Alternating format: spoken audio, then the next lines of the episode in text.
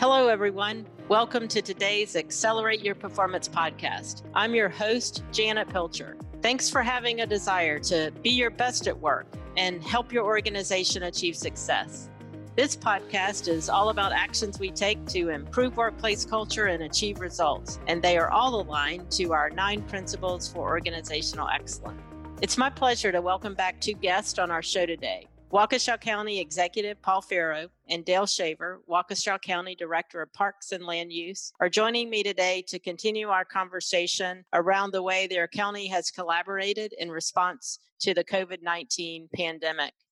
They also are going to talk about how they have a commitment to data driven decisions and about the people in their workplace and managing their teams in this extremely important time as we've faced the disruptions and challenges that all of us has faced over time. I think you're really going to enjoy hearing what they have to say today. I know I'm looking forward to it and just appreciated them being with us last week. Before we listen today, I just want to encourage all of you to go back and hear the first part of this interview in episode 92. So I want to just continue the conversation that we had last. We were focusing on the partnerships and really looking at their input and impact on schools. And so I'm going to going to welcome back Paul and Dale to really dive a little deeper into some of these conversations today. Uh, welcome back, Paul and Dale. Welcome to the the show today. Um, really great episode last week, and we want to continue the conversation. So, Paul, welcome back. Janet, thanks for having us back. All right, and Dale, same to you.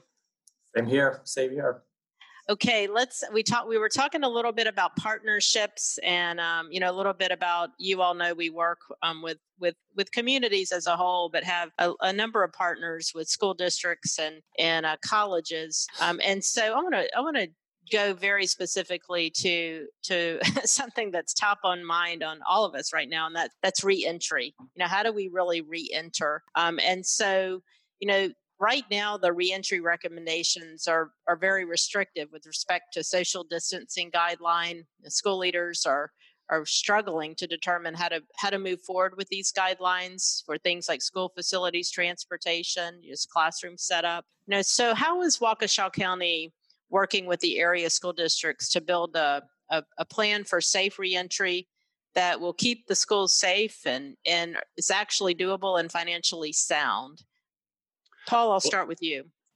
Thanks, Janet. And, and again, it comes uh, to an easy word, I guess, is called communication. Um, okay, it's not that easy.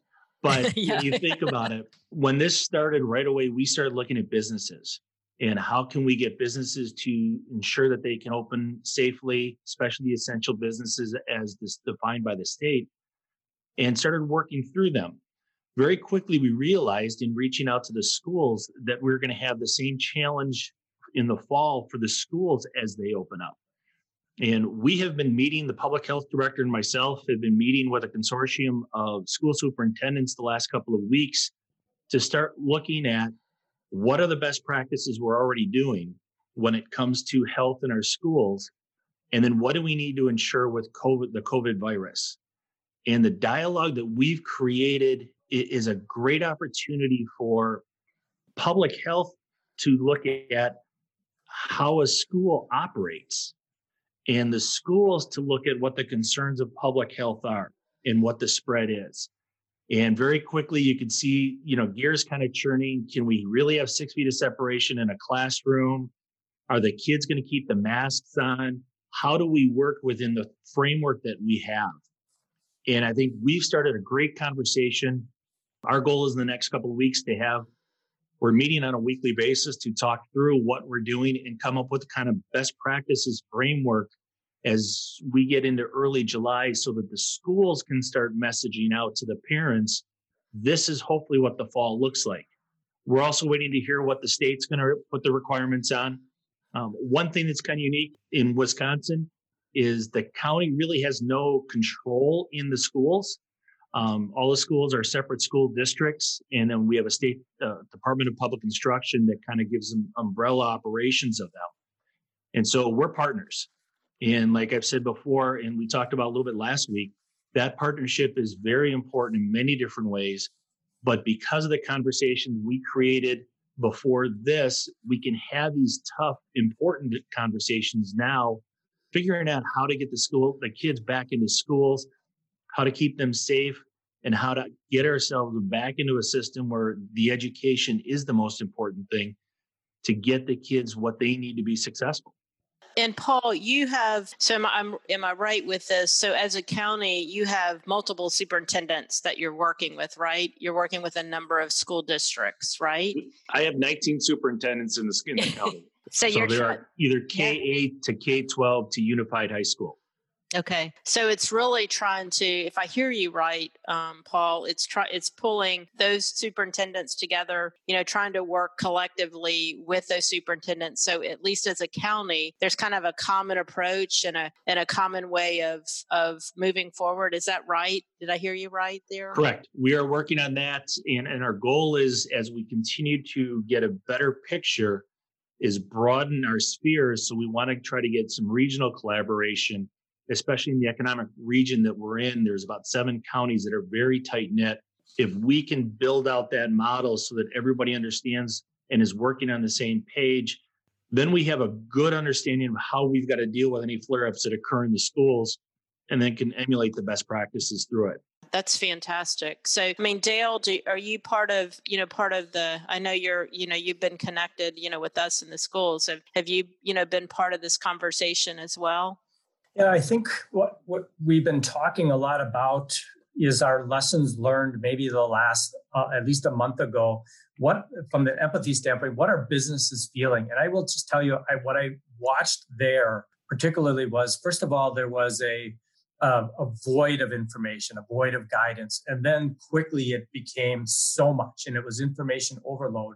And i began to see businesses almost freeze uh, with what do I do next? And so um, I think Paul's work taking what we've learned to help businesses and trans uh, bring that forward to education i think is really valuable and particularly yeah. i think school districts have the same challenge that the service industry does where they have to earn not only in opening school and educate but they have to earn trust of their constituents that they're doing this safely right? Because at the end of the day they they're answering to that that customer base. And so i think the work that paul's doing with the, our public health officer and the, the 19 districts sets that tone and sets that expectation and that they have a common uh, plan i think is really really smart. And you know i um I don't know how your conversations have evolved over time. You know, let's say several months ago when I was first talking with either presidents of universities or superintendents, you know, I have a, a number of clients, partners who are at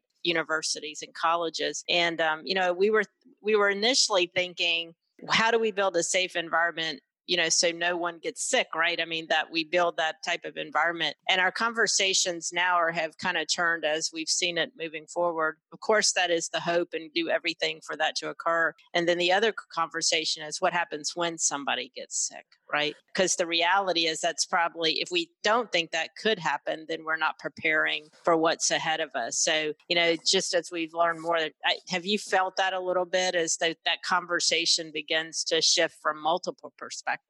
And Janet, I think that's what's so important about the partnership that Paul initiated with the school district, the nurses because their experience this summer working with us on disease investigation will put them in the front line of feeling uh, discussions with individuals that tested positive and those who have been in direct contact. So when Paul talked about when school resumes, what do you do with that positive case? They now will have had a full summer of experience dealing with that matter. And so we've now in, embedded, if you will, public health experts mm. inside of school districts and inside of Carroll University. That is that is invaluable for us. That is a gift that will pay spades this fall and by far. Yeah, and I love Paul, you know, the connection to the university, to the school, to the business. You know, go ahead. I mean, just uh, expand on that a little bit. Yeah, one of the things that in the conversations very early on with the districts and talking to the superintendents, Janet, like you're saying, we're changing the mindset. We're not here to keep everybody healthy. We're to contain who gets sick. And I think one of the, the things that we've started working from is schools are essential. So if we're going to start talking about essential and non-essential businesses, we have to look at it as a school as essential business for many different reasons. But then how do we care for those individuals as they come in? The kids from K to 12, how are we going to help them understand? And there's differences at age that I think we can look at. Uh, you know, it's amazing when you start the conversation. You know, we talk about, again, flattening the curve for the COVID and keeping your cohort tight, those people that you're engaged with. Well, in the conversations with the schools, what we're seeing now is we have to teach parents that their cohort has just gotten a little bit bigger. It might yeah. be those 25 kids in the classroom and their families. And here's what we have to do. Uh, and you can kind of hear again, uh, like I've said before, the important part of this is now bringing the parents and the families into the conversation very early on so that they have an understanding of what school is going to look like in the fall for their students and what they're going to be responsible for.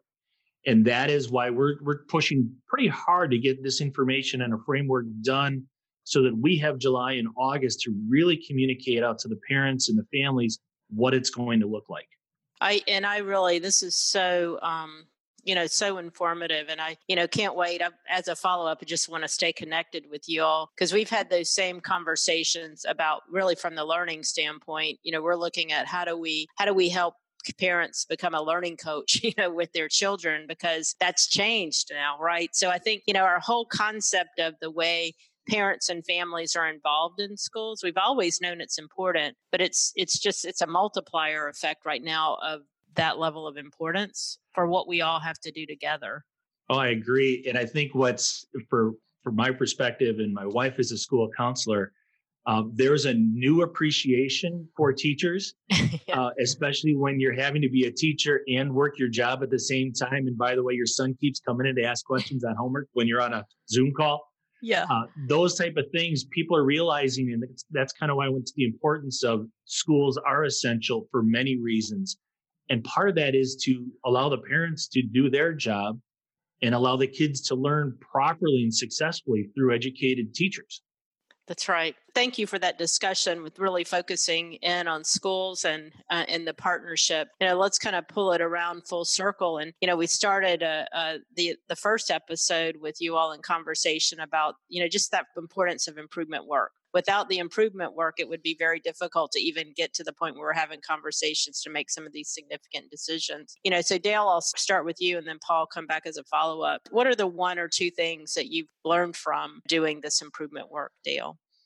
I, I, think the most is taking the time to invite your team into the process to define what success looks like for your programs. Um, we didn't do that years ago. Those were, I would say, more traditional top-down directions for customer service, et cetera. But once we reverse that, now you have a workforce that understands the why um, and is totally vested in in carrying that out. And not only not not only understanding it, but we've watched over the past several months people working well outside of their traditional skill set um, or their job role are now actively looking for ways to improve that function. Mm. Uh, that is incredible.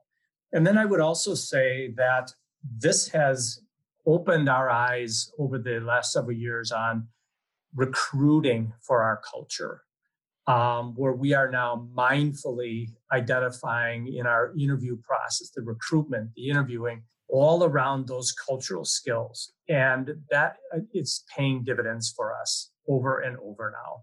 I know what we've found over the years, I'm sure you all have too, is, you know, when you begin to build this type of culture and build the improvement process within, you have really good candidates who want to work with you too. And that, exactly. you know, that makes, that makes a huge difference. Paul, what yep. are your thoughts? Well, again, kind of from the, the top down look at what's going on. I have found it just incredible how much we're empowering our team to eh, kind of, as Dale said, now that they know the why, they're able to start engaging in solutions. And instead of just asking for help, they're coming back with suggestions to the policy team and emergency operations with some solutions that are creative. And that I think for me has been one to really watch how different departments the silos disappear and parks and land use and public works and HHS are finding ways that they can work together, really doing the same thing, but they came at it from slightly different approaches and how they can create a new model. You know, when we talk about the COVID virus, one of the biggest challenges is communication. You know, we have a PIO team that is from every single department providing information and template ideas for response to the community. Even though it's public health driven, I think you're seeing a, such a support network that is helping them out. They don't feel like they're on their own island trying to solve this. Yeah. And I think the most important thing for me, again, my job is in the challenging situations, as I was trying to kind of joke with Dale, is I try to stay as calm as possible. Now he gets to see the other side of it, of course. but to everybody else, it's calm, collected, and we're we're rocking this thing out. One of the ways to do that, um, kind of going back to the rounding, is you've got to get the successes. And so we had uh, up until a couple weeks ago, we had twice a week call-ins from all our departments to find out what's going on with COVID, and we did shout outs. And on the call, we're asking, you know, tell us somebody or something that is working, who's doing well. Uh, I can't tell you how many handwritten notes I've sent out over the last two months thanking people. Uh, our IT guys have knocked it out of the park. Hmm. I'm trying to keep us all interconnected. But that goes such a long way that you see what's happening, you recognize it, and then you thank them for it. And I think that really has helped us continue to build on the model that we created, this is just showing that we can really do it. It works. And I think we're getting more excitement about moving forward outside of COVID, but still with the continuous improvement, following the nine steps and really ingraining this into the culture as we move down the road. Thank you, Paul. So, as we conclude today, you know, um, just so important these the two sessions that we've had um, so much to learn from from you all and i'd like to give you an opportunity you know to leave us with some advice to help your colleagues across the nation as i've said i just you know hope that that others are listening and will take some of the lessons learned and apply them because it's it'll make a difference in our communities. And um, Paul, uh, Dale, I think I'll start with you, and I'll kind of end with Paul from that CEO perspective. But you know, if you were giving your colleagues as you're providing leadership to your teams a piece of advice, what would you say? You know, Janet, you and I've had that conversation a few times where I've described it as I feel a buzz in our organization. And certainly we measure employee engagement but there's nothing like this feeling, the intangible of an excited workforce. And so, my I think my key takeaway to our colleagues uh, across the, the nation, whether you are in K 12, in a university, or in government, budgets are going to keep getting tighter. Now is not the time to take funds away from investing in your culture. Now's the time to double down because I will tell you what we've seen here where inside of an organization that needs some additional help on culture, this it, the spotlight really becomes bright in a crisis. And so now's the time to yeah. really focus on your culture because when that's in place, you shine. Yeah. Thank you. Thank you, Dale. And, you know, Paul, from a CEO perspective and to your CEO colleagues and county government and other CEOs out there, you know, what advice do you leave people with today? You know, as an elected official, it's kind of different because I had 400,000 people hire me, you know, sight unseen. But I think the biggest thing that I've learned from this position is to empower don't be afraid to reach out to your department heads and your managers and give them the understanding that you got their back. You know, we're all going to have situations that didn't work as well as we anticipated. There might be that quote failure that occurs, but life happens. We learn from it and we move on. And I think that is one of the things that I found is if people make a mistake, don't hammer them for it. Work it through. We've got a process that we talk it through and then get them re-engaged right away to keep moving. And they realize, okay, I can try something. And if it doesn't quite work, it's not like I'm going to be thrown out. I get an opportunity to come back and do it again. Empowering people to really be successful, I think, is what's made us so great in how we're dealing with the COVID. Is everybody's willing to take that chance because they know one, the boss has got their back and he's going to work with them so they can try that and see if it's going to be successful. And I think that's the the best thing. Like Dale said, uh, I think we have doubled down on our education and our self improvement, giving the, the, the employees the opportunity to be as successful as possible personally gives them that opportunity to add to this organization professionally and really continue to grow it. Paul and Dale, thank you for being bold and courageous and really taking ownership and care and concern for the people that work with you and, and your communities. You're a model for all of us to to look up to. I have great admiration and respect for both of you and, and what you're doing. Thank you very much for being with us today. Thank you. Thank you, Janet. KK is joining us to talk about work we've been doing recently to help our partner organizations create a plan for moving forward after COVID 19. As I mentioned about the reentry toolkit, you know, we created that toolkit. You were part of that process to support our partners because we were hearing from them, you know, there was a great need to get help and um, I know you're to, with that toolkit, to lead four roundtable sessions aligned to that toolkit, three sessions in July on Tuesdays. Tell us what you're going to do in these roundtables. I think it'd be great for our listeners to hear. What we're going to do at the roundtables is really address current issues that K 12 school district leaders are grappling with, and especially those issues for which there are no precedents.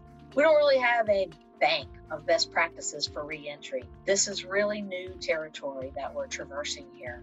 So, not only are we going to link useful tools from our reentry toolkit to people who join us for these roundtables, we're also going to really talk about very current issues. We'll be sharing a couple of tools from the toolkit at each roundtable, but more importantly, we're going to meet a need that has been expressed by many leaders around the country, and that is really this question what are others doing? Everyone wants to know what are other people doing. So the bulk of our time in the roundtables is going to be just that digital table conversations where leaders can convene in small groups, share, listen, learn from each other. Our Studer Education coaches are going to be facilitating these small groups to keep the discussion going around the topic. But it's really so that everyone can listen to each other, learn from each other, tie back to our toolkit if it's helpful to them, and then the share out will help people hear a little bit about what's discussed in each of the breakout rooms. Yeah, I like that, KK. I think it's going to be be really helpful to leaders, you know, to hear from each other. You know, how do you, how could they, based on the leaders that you work with, you know, how could these roundtables be helpful to them? I think something that is in the forefront of everybody's mind is that leaders know they have to be decisive right now. Stakeholders are expecting that from the leaders, but this is hard because we're making a way where there is no way. We don't have a way forward to reentry. And and that's why the roundtables I think are so important because we can learn from each other and we can bring people together who are experiencing some of those same problems. And uh, we we all wanted to do this as just a service that we provide, um, and you know just appreciate that opportunity. To learn more about our reentry toolkit, preparing leaders for a successful return to school next year, join KK at our next reentry roundtable on Tuesday at 2 p.m. Visit studereducation.com to register and find out more.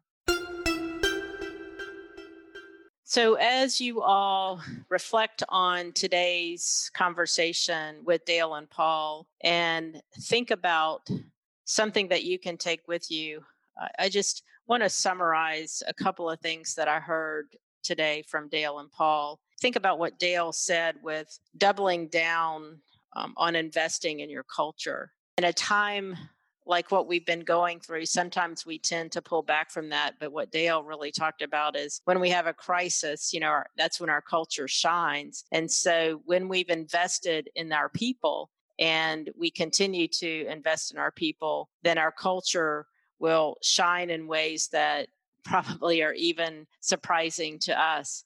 And so instead of pulling away from that, it's the time to invest even more in our people. I'll summarize too and end today with with something that Paul said that I just think is so admirable coming from a CEO.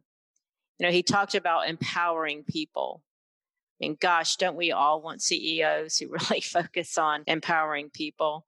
And one of the things that he said today is, I want to empower you. I don't want you to to be afraid to do the things that you need to do and to learn from those because what Paul said is, I've got your backs.